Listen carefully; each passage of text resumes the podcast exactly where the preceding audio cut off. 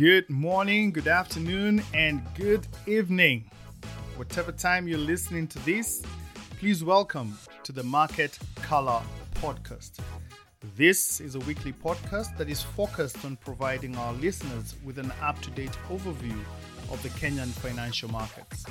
However, due to the interconnected nature of the global economy, we have structured this podcast to begin with an overview of the global markets, where we present a big picture perspective of the global economy. This is then followed by the Kenyan segment, where we review the performance of the major markets with a view to covering all the major asset classes. And finally, we wrap up the podcast by addressing the topical issue for that week so as to bring you up to speed with the latest financial headlines. This podcast is targeted at the individual with an interest in financial markets, but who probably doesn't have the time for research and analysis. That's why I created the Market Color podcast to call it and analyze the data on your behalf and to present it in a brief and concise manner that is easy for you to consume. This podcast may also be useful to fund managers and investors, professionals in the financial services sector, and business leaders. This week, we are reviewing the performance of the Kenyan markets during the 34th week of 2022. That is from Monday, the 22nd, to Friday, the 26th of August. And without further ado, this is your host, Jamuhuri, and together, let's dive right in. We start in China, where the People's Bank of China cut its five year prime rate by 15 basis points to 4.3% and lowered its one year prime rate by 5 basis points to 3.65%. This move is seen as an attempt to revive credit demand and fire up the Chinese economy, which has been hurt by the extended COVID lockdowns and property debt problems. At the same time, China's GDP growth for quarter two fell below expectations as the Chinese economy recorded a measly growth of just 0.4% in the second quarter of 2022, that is, as compared to a year ago. This was below a Reuters forecast for growth of 1% as the economy struggled to shake off the impact of the strict lockdowns following the worst COVID outbreak since the height of the pandemic in early 2020. Moving over to the US, the Fed's preferred measure of inflation showed that price increases slowed down in the month of July. According to the Bureau of Economic Analysis, the Personal Consumption Expenditures Price Index, that is the PCE, rose by 6.3% in July, which was down from 6.8% in June. The core PCE index, which excludes volatile food and energy prices, showed a raise of just 4.6%. The key highlight for the week was the much anticipated annual policy speech by the Fed Reserve Chairman at the Jackson Hole Economic Symposium. The Fed Chairman Jerome Powell delivered a stern commitment to halting inflation and warned that the central bank will continue raising interest rates in a way that will cause some pain to the US economy.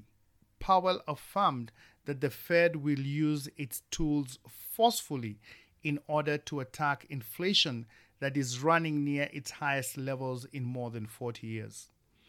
Speaking at the same symposium, European Central Bank policymakers also argued for significant policy action in the Eurozone to deal with the escalating inflation and partly to keep pace with the US Federal Reserve, which is moving aggressively to deal with the same challenge. On Tuesday, the euro traded at a 20 year low of 0.99 against the US dollar with analysts predicting that the single currency will continue to slide. The two major factors contributing to the euro's weakness are the ongoing conflict in Ukraine, as well as the widening differential in interest rates between the US dollar and the euro. In the US equity market, stocks plummeted on Friday after the Fed chairman's speech, where he affirmed the central bank's commitment to aggressively fighting against inflation. The Dow Jones Industrial Average dropped about a thousand points to 32,283. The S&P 500 fell 3.3% to 4,057 and the Nasdaq Composite slid 3.9% to 12,141. All the major averages declined for the second consecutive week with the Dow tumbling 4.2%, the S&P lost about 4% and the Nasdaq was down about 4.4%. In the US bond market, treasury yields were higher on Friday, taking cue from the Fed chairman's comments that the central bank will continue to raise interest rates in order to bring down inflation. The 10 year Treasury yield traded up to 3.032%, and the two year rate also rose to 3.382%. Moving over to the commodity market, oil prices rose on Friday, boosted by signals from Saudi Arabia that OPEC could reduce its oil output. Brent crude rose $1.65 to settle at $101 a barrel. The US benchmark WTI, that's West Texas Intermediate, rose 50 cents to settle at $93 a barrel. For the week, Brent gained 4.4%, while WTI rose by 2.5%. The price of Murban oil, which Kenya imports, increased to about $102 a barrel compared to $94.4 a barrel the previous week. Gold was also affected by the Fed chairman's speech as the price of gold fell 1.25% on Friday to close the week at $1,736 per ounce. For your information, gold is considered a hedge against inflation. However, rising interest rates tend to dent the appeal of the non yielding asset. And now we change scene to the Kenyan market, starting off with exchange rates. During the week under review, the Kenya shilling remained stable against both international and regional currencies. The Kenya shilling was trading at 119.86 versus the US dollar and 141.28 to the sterling pound and 119.13 to the euro. Against the regional currencies, one Kenya shilling was changing hands at 31.79 Ugandan shillings and 19.46 Tanzanian shillings and 8.61 Rwandese francs. The outlook for the dollar remains positive, especially after the Fed chairman adopted a hawkish tone against inflation. The dollar index was up 0.33% to 108.83. However, the index is still holding below a 20 year high of 109.29 that was hit on the 14th of July. On the contrary, the outlook for the shilling remains negative as the Kenya shilling continues to depreciate versus the US dollar, driven mainly by local demand for the greenback, which continues to far outstrip supply. Case in point, over the past two years, the shilling has depreciated from a rate of 101.35, that was a rate recorded as at the 2nd of January 2020, to the current levels of 119.86, a decline of more than 17%. Kenya's usable foreign exchange reserves remained adequate at $7.6 billion. That is equivalent to 4.39 months of import cover. This meets the central bank's statutory requirement to maintain at least four months of import cover. However, despite the reassurance from the central bank, we note with concern the significant decline in reserves from a peak of $8.81 billion recorded on the 30th of December 2021 to the current levels of $7.6 billion, a decline of $1.21 billion in a period of just eight months.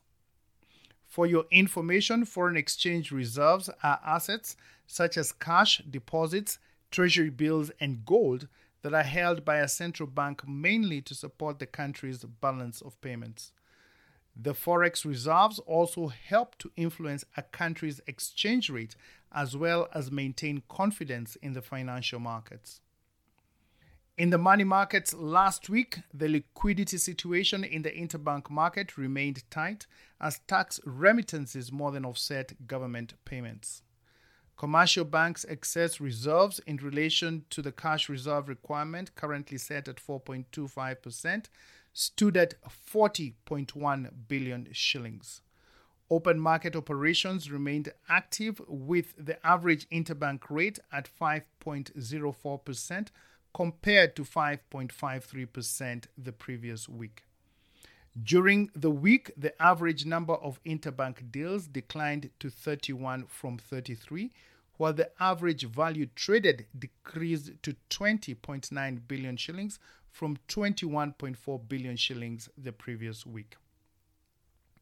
In the government securities market, the weekly Treasury bill auction was held on Thursday, the 25th of August, and the central bank received bids totaling 19.4 billion shillings against an advertised amount of 24 billion shillings, representing a performance of about 81%.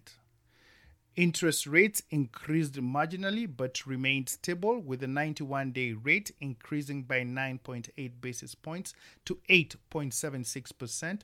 The 182 day rate rose by 4 basis points to 9.53%, and the 364 day rate remain unchanged at 9.91%. Treasury bills are a secure short term investment that is less than one year. They are issued on a weekly basis by the central bank on behalf of the government of Kenya. Treasury bills represent a borrowing by the government from the public for the purpose of financing the national budget.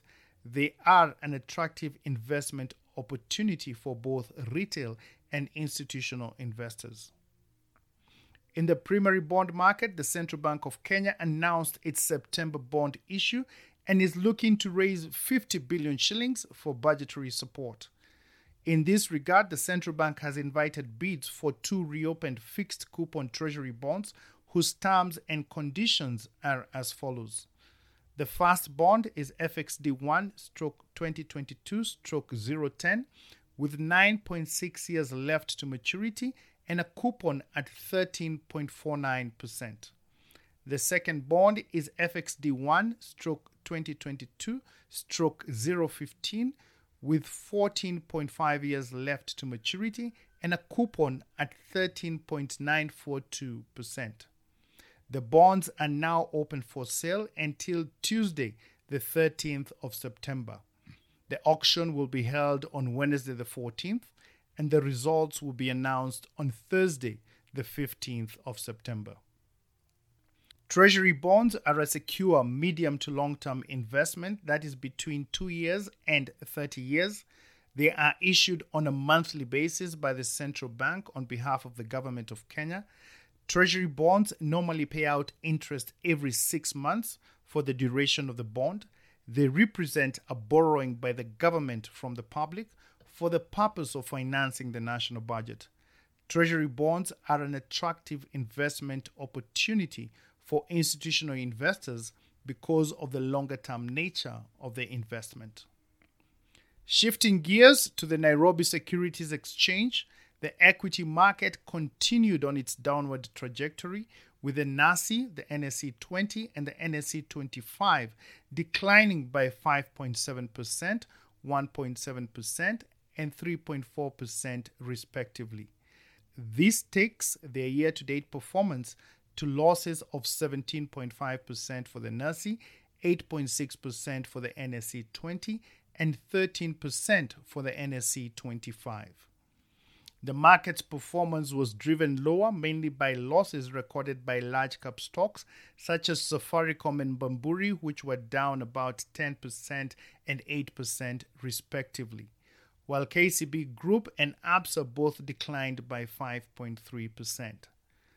The gains recorded were few and far between, with stocks such as NCBA Bank, which was up 10.7%, while Diamond Trust Bank and Equity Group both rose by 2.5%. And as we come to a close, we look at the topical issue for this week, which is on the fuel subsidy. Kenya has so far spent 71.2 billion shillings to subsidize the price of fuel in the six months to June 2022. This highlights the burden that the fuel stabilization scheme has had on the national budget. Consumption data by the Energy and Petroleum Regulatory Authority shows that Kenya has spent an average of 11.9 billion shillings per month to cushion Kenyans from higher fuel prices. Without the subsidy, motorists would be paying prices as high as 214 shillings per litre for petrol and 206 shillings per litre for diesel.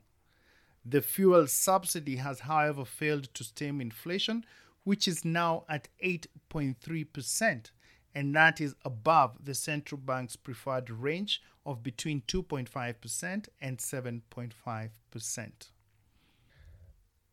Looking ahead to next week, the key data to look out for is number one, the US ADP employment change, which will be released on Wednesday.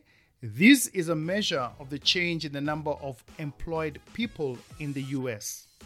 The second data is the US non farm payrolls, which will be released on Friday by the Bureau of Labor Statistics.